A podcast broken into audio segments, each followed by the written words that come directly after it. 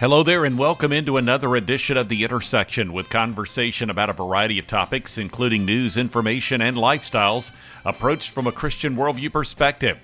Coming up, some words of encouragement from Lauren Gaskill of the She Found Joy podcast and events. She has struggled with chronic pain due to health issues. She provides insight into how God has been at work in her life. Then, even though her mother has early onset Alzheimer's, Sarah Smith has a sense of hope in Christ. Some elements of her own story and some principles that can be applied in similar circumstances ahead. Then, for years, while singing with notable Christian groups such as the Imperials and the Gaither Vocal Band, as well as through his solo career, Russ Taff was making a tremendous impact for Christ. But for a good part of his life, he struggled with alcoholism a documentary was released last fall about this legend, and he has recently released a new album. You'll be hearing some of his comments. And coming up on this edition of The Intersection, it's Jeremy Dys of First Liberty, which is involved in defending a large Veterans Memorial Monument in Maryland that is in the shape of a cross. The U.S. Supreme Court will be hearing the case soon. You'll find out more about the case as you listen. Finally, representing Christian History Institute and Christian History Magazine, you'll be hearing some comments from Michael Austin sharing insight on the life and the influence of noted theologian George Mueller, on whom the latest edition of the magazine is centered. This is the intersection of production of the Meeting House, and I'm Bob Crittenden. Lauren Gaskill has faced health challenges and chronic pain in her life, yet she's devoted to integrating God's perspective into her difficulties. She's an author, speaker, and the host of the She Found Joy podcast and She Found Joy Ladies Night Out events. She's written a book entitled Into the Deep Diving into a Life of Courageous Faith. From a recent conversation, this is Lauren Gaskill. I've always loved the water. Um, and it was in high school that I was on my way to being a record setting swimmer. Um, I was at the top of my class, and my collarbone started popping out and I didn't really understand what was going on. Um, went to the doctors. They said that I was just hypermobile um, and said just to watch it, watch the pain, ice it. Um, and then fast forward to college, and I woke up with lockjaw. Um, I also started experiencing chronic headaches. Um, in high school, I had depression and anxiety, and that got worse in college. So all of these random they seemed random issues that nobody could connect the dots. And i i just told myself that i was crazy um because i i looked at the rest of the world and i was like well everybody else is doing fine so i just need to buck up and you know just just everybody else must be going through something similar. So you know and then i i got married and my husband was like this is not normal.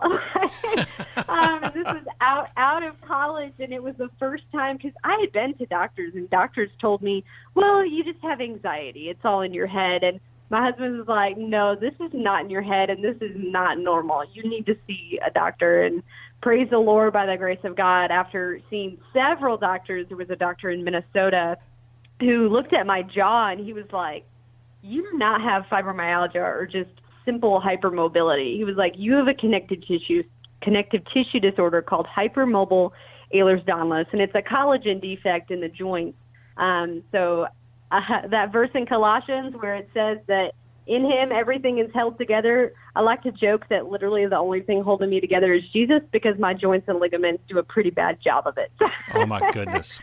Talk about how you've seen your faith grow in the midst of the challenges that you have endured. Hmm. Well, my faith is definitely a hard fought faith. Um, there are days where I definitely have to say, God, uh, I've, I've, I don't have very much faith today. I need you to increase my faith. And, and we know that faith is a gift from Him, and He is able to do that in our hearts.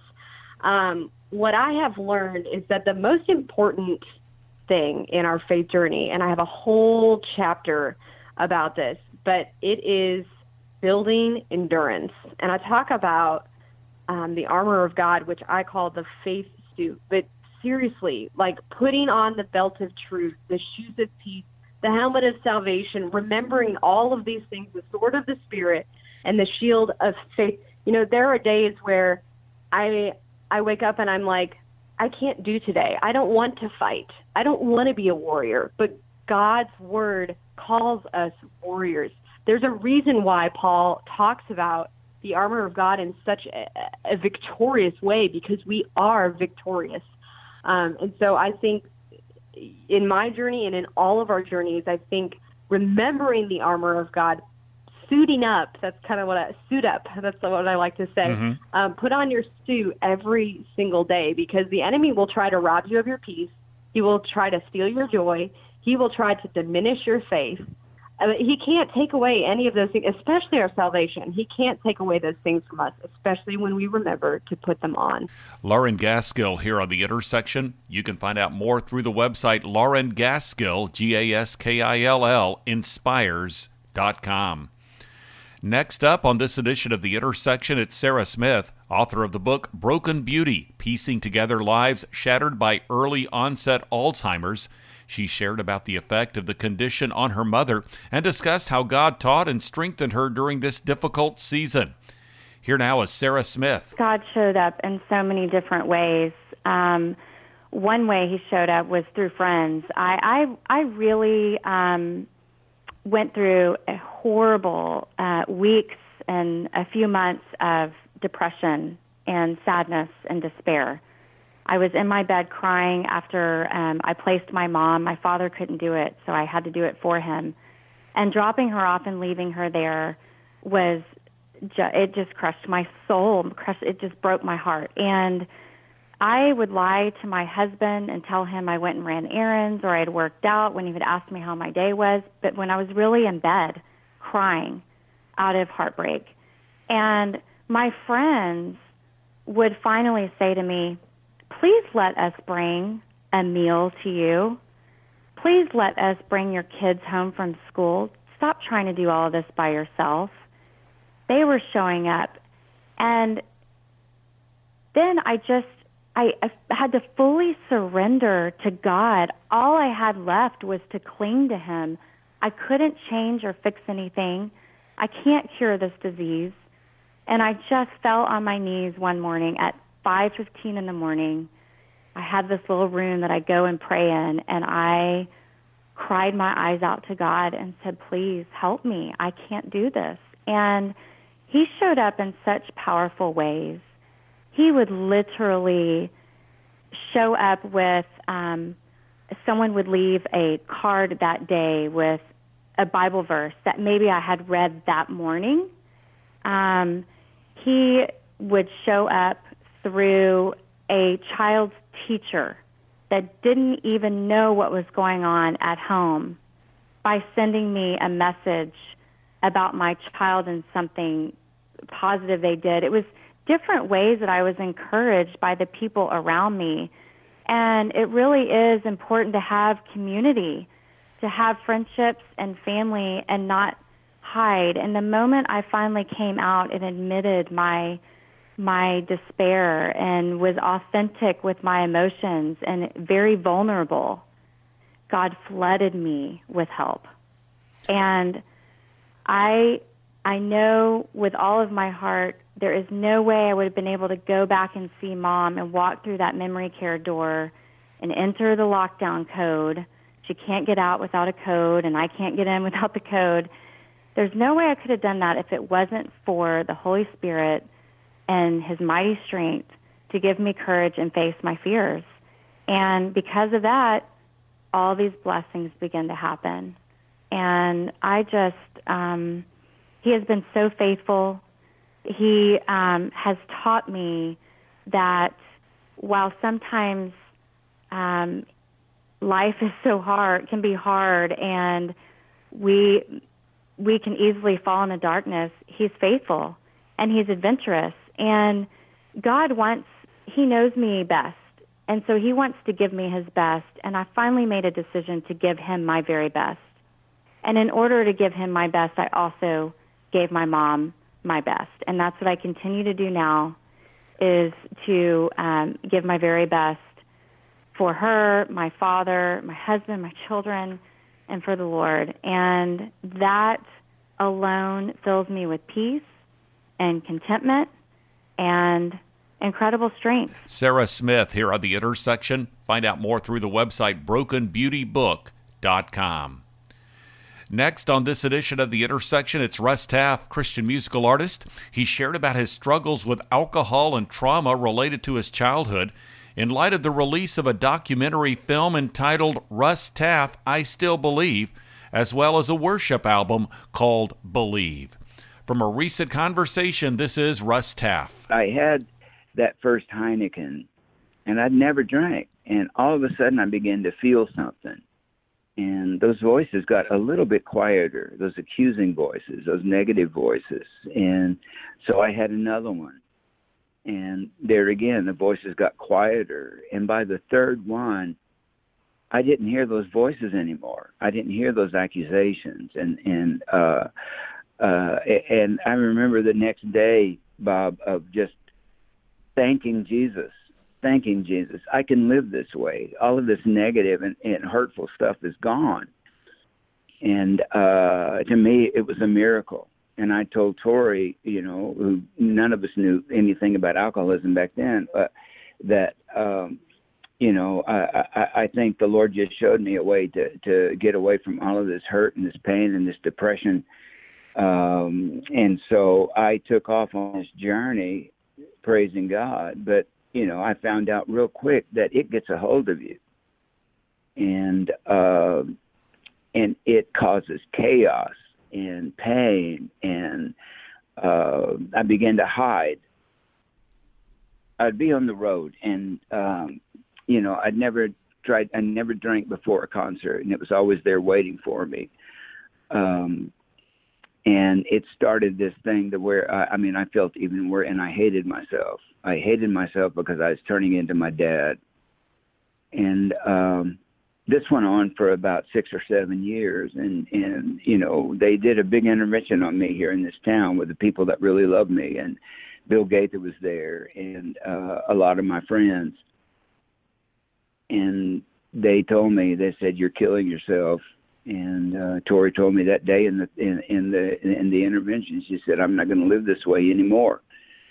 Um, and so uh, the next day or the day after that, I went into treatment to you know try to get a handle on this, and you know uh, because you know I can't tell you the shame and the hatred of yourself um, to uh, uh um, you know, you're in this treatment center and you're angry, you know, and I said, God, all I ever wanted to do was sing for you. And now look at me, you know, I, I am in this place of, uh, where people that have major problems, and I'm one of them.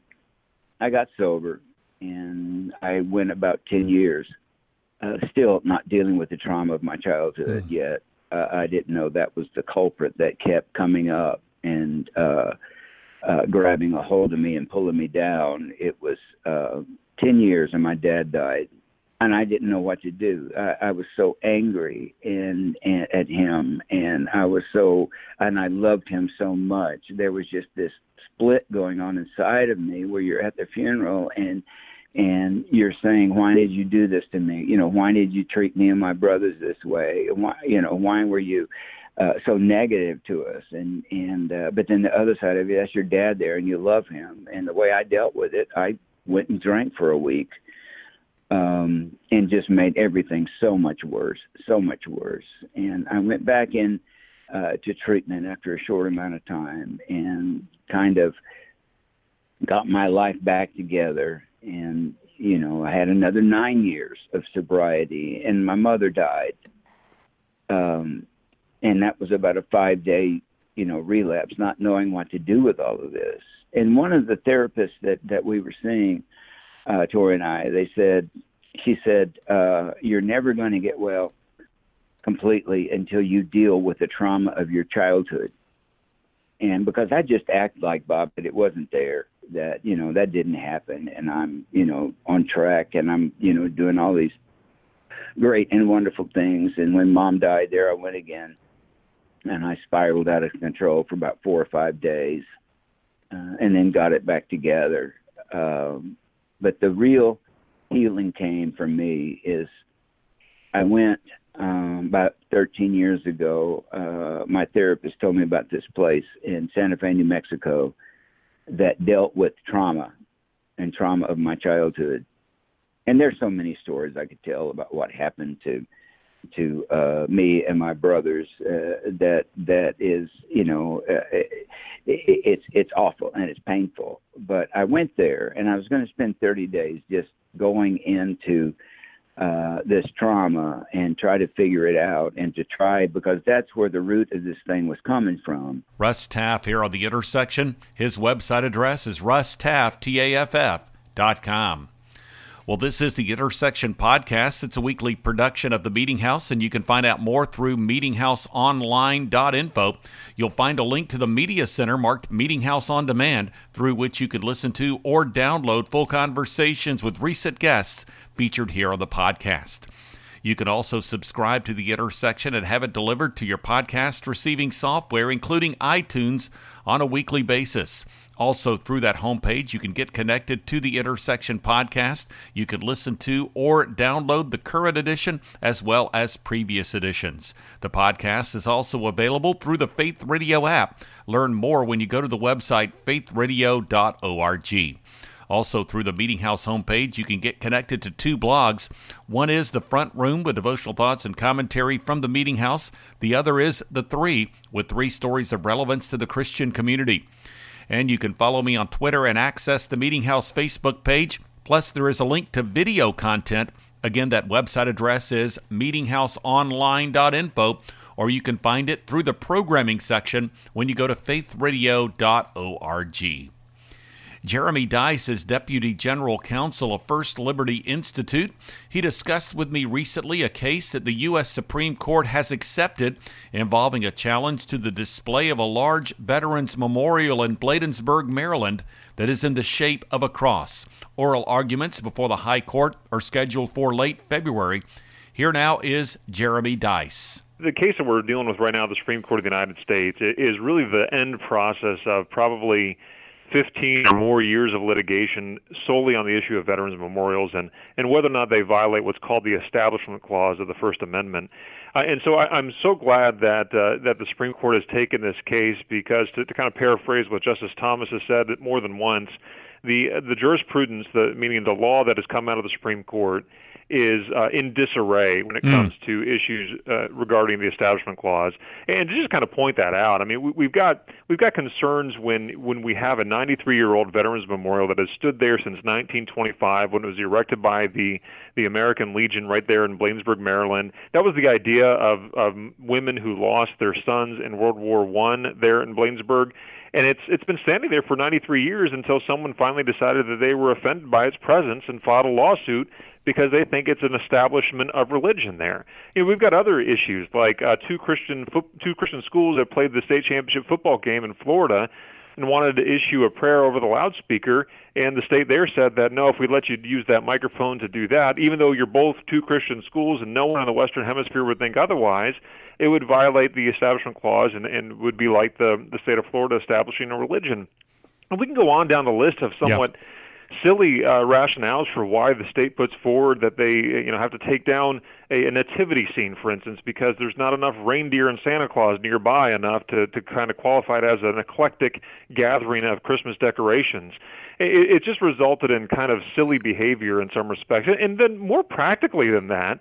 You've got people like uh, city councilmen and uh, county commissioners and the like that have to uh, try to figure out, you know, do we have enough Rudolphs in this display to hmm. uh, next to a nativity scene to make sure that it is okay?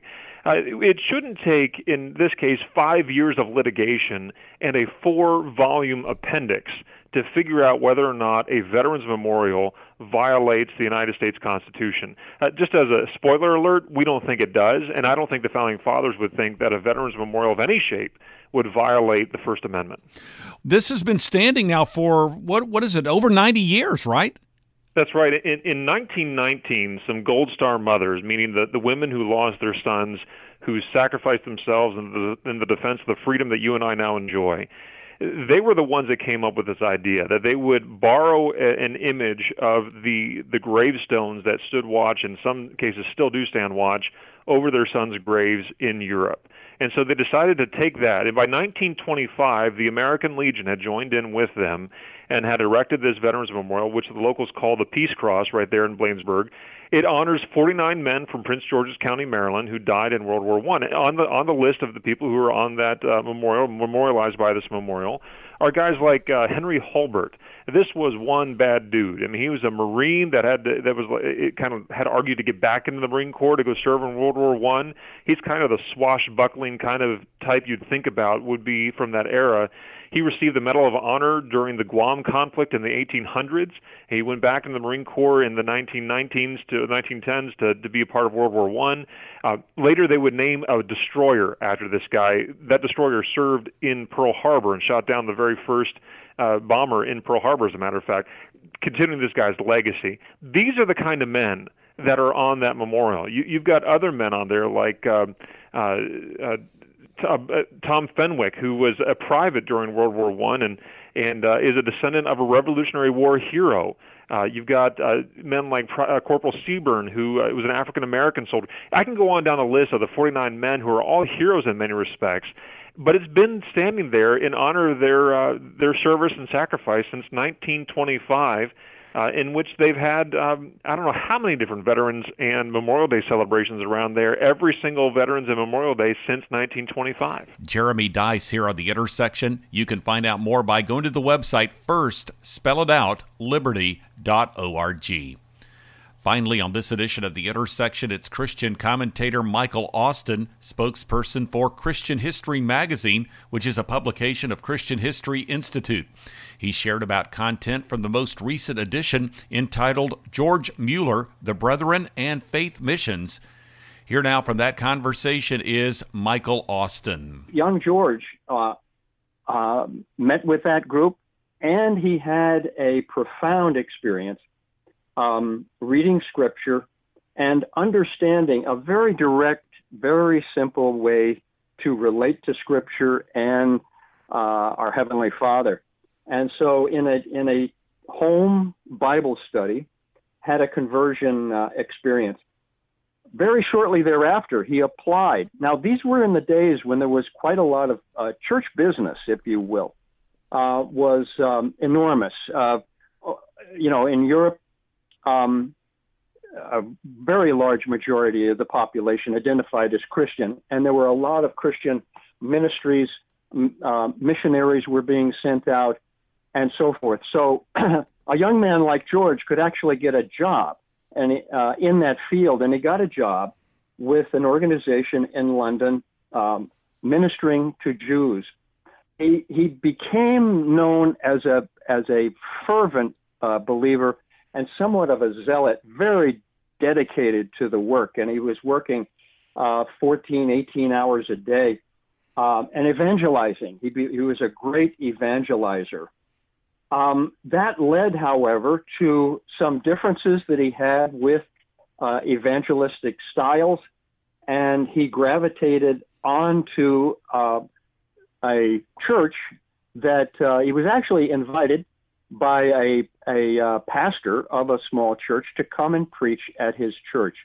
And um, he was he had no training in that. He had no uh, training as a minister. Um, his background, his training at college was theological, um, not seminarian, and so he did not have uh, these these uh, pastoral skills, if you will. However, he quickly discovered, after having memorized a couple of uh, sermons that he would deliver, he very quickly discovered that he had a knack for commenting and sharing his own experiences on Scripture. And that's what started his preaching career. And he became known uh, for that. And by the way, that style of preaching continues in the um, in the Brethren movement, which, by the way, is known for its preachers and its itinerant preachers who travel to other assemblies. They call they don't use the term church; they use the term assembly. Um, as, as I mentioned, uh, typically a small gathering. Um, and these uh, uh, brethren ministers, uh, preachers, if you will, um, uh, by the way, they also believe in having a job, not being dependent upon the church for their pay, which uh, Paul was an advocate of, as as we know from Scripture, and uh, they travel from one um, assembly to another preaching. So if you if you attend one of those uh, gatherings, one of those assemblies, you're likely to hear preaching of somebody that lives in another state, another part of the country, or in another country entirely. The Scriptural Knowledge Institution, SKI, which by the way still exists, wow. and you're quite right. The uh, the mandate was to uh, distribute Bibles. They also uh, were supporting day schools and Sunday schools. This movement actually was instrumental in establishing what we know today as the Sunday School. Um, and that is a school for te- uh, adults uh, teaching the Bible. And uh, also, also, they supported ministry work. But actually, the orphanage came at a later time. Just a couple of years later, uh, Mueller kind of struck out on his own. To uh, he was actually inspired by um, a man named Frank, who he, by the way, um, took advantage of uh, Frank's institution, which was an orphanage, uh, and stayed in one for a couple of years in Germany when he was in need. And um, so, having had that experience, he had a heart for those who are most vulnerable and most in need in uh, society. And in these days in England, that was children. Michael Austin here on The Intersection. You can learn more and view the online version at ChristianHistoryMagazine.org. We're nearing the end of this week's edition of the Intersection Podcast, the weekly production of the Meeting House. The website address is meetinghouseonline.info, or you can go to the programming section at faithradio.org. You'll find a link to the Media Center. Also, you can get subscribed to the Intersection podcast and have it delivered to your podcast receiving software, including iTunes, on a weekly basis. You can also find the current and previous editions of The Intersection. You can find two blogs. One is The Three, with three stories of relevance to the Christian community. The other is The Front Room, with devotional thoughts and commentary from the Meeting House. And you can follow me on Twitter and access the Meeting House Facebook page. There's also a link to video content. Again, that website address is meetinghouseonline.info. Thanks for joining me for this edition of the Intersection Podcast. I'm Bob Crittenden.